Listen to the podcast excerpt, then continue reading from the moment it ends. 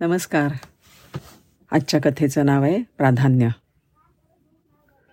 तो ऑफिसच्या मिटिंगमध्ये बिझी होता. त्यावेळी मित्राचा सहाव्यांदा फोन खणखणला. तेव्हा थोडासा वैतागतच अमेय म्हणाला हॅलो बोल लवकर. सुयश बोल बोल बोल लवकर. आत्ता मी ऑफिसमध्ये आहे खूप कामात आहे आणि शिवाय आता नंतर एक मीटिंग पण आहे. अरे आईला हॉस्पिटलमध्ये नेलं आहे घरामध्ये चक्कर येऊन पडली ती. आणि डोक्याला जखम झाली आहे. आत्ता बेशुद्ध आहे. डॉक्टर म्हणालेत की काळजीचं काही कारण नाही. पण तू येतोस का हॉस्पिटलला? ओह सो सॉरी अरे सुयश आत्ता एक महत्त्वाची मीटिंग आहे. ती झाल्यावर एका क्लायंटकडे जायचं आहे तिकडून निघालो ना की संध्याकाळी येतोच बघ तुझ्या आईला बघायला हॉस्पिटलमध्ये. सुयश थोडासा गोंधळला आणि म्हणला मित्रा आई माझी नाही रे तुझी आई हॉस्पिटलमध्ये. तुला शेजारच्यांनी पाच वेळा फोन केला पण तू नाही उचललास. म्हणून मग त्यांनी मला फोन केला. मी पण एका मीटिंगमध्येच होतो पण ती तशीच सोडून थेट घरी गेलो तुझ्या. काकूंना घेऊन हॉस्पिटलला आलो. सर्व फॉर्मॅलिटीज पूर्ण करून आता तिथे ॲडमिट केलं आहे हे ऐकल्यावर अमेय किंचाळतच म्हणाला अरे बाप रे! आई पडली? थांब मी निघालोच आता. मीटिंग वगैरे सगळ्या पुढे ढकलतो. थांब तू तिकडेच. दवाख्याम दवाखान्यामध्ये अमेय सुयशच्या अक्षरशः पायास पडला. I am so sorry Suyash. मित्राच्या नजरेला नजर मिळवायची हिंमत राहिली नसल्यामुळे खाली मान घालून अमेय भावनेच्या भरामध्ये रडायला लागला.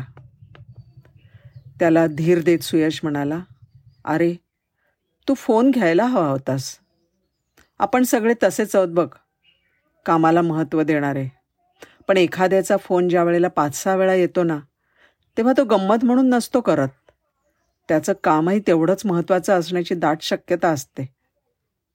पण बघ तुला जेव्हा कळलं की आई माझी नाही तर तुझी हॉस्पिटल आहे तेव्हा लगेच आलास ना धावत? तुला मी ह्यात काहीच दोष देत नाही. पण एक वाक्य मी कुठेतरी वाचलंय बघ. No one is really busy it's all about priorities Amey आई कुणाचीही असो. आई शेवटी आईच असते. चल मी निघतो आता. काही लागलं तर सांग मला. आता जातोय ऑफिसला आणि रात्री येतो जेवणाचा डबा घेऊन तुझ्यासाठी. अमेयाचे हात नकळत सुयशच्या पाठमोऱ्या आकृतीकडे पाहत जोडले गेले. त्याच्या मनात ते वाक्य घोळत राहिलं. इट्स ऑल अबाउट प्रायोरिटीज खरं आहे की नाही? आपल्याकडे पाहिलं तर काय असतं आपलं स्वतःचं? असं वेळ असतो. ज्याची मी स्वतः मालक असते. निदान असायला पाहिजे.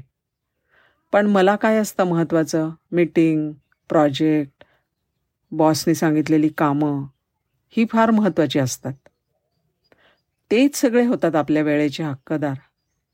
मग ह्या मधल्या काळामध्ये म्हणजे आपल्या तरुणपणामध्ये मुलं कधी मोठी होतात ते कळतच नाही. पत्नी आपापल्या व्यवसायामध्ये चूर होऊन जाते. आईवडील तर भेटण्याच्या पलीकडे दूर निघून गेलेले असतात. असं आहे की नात्यांमध्ये ओलावा निर्माण केला नाही तर शेवटी ती सुकून जातात आणि शेवटी त्यांचा अंत होतो.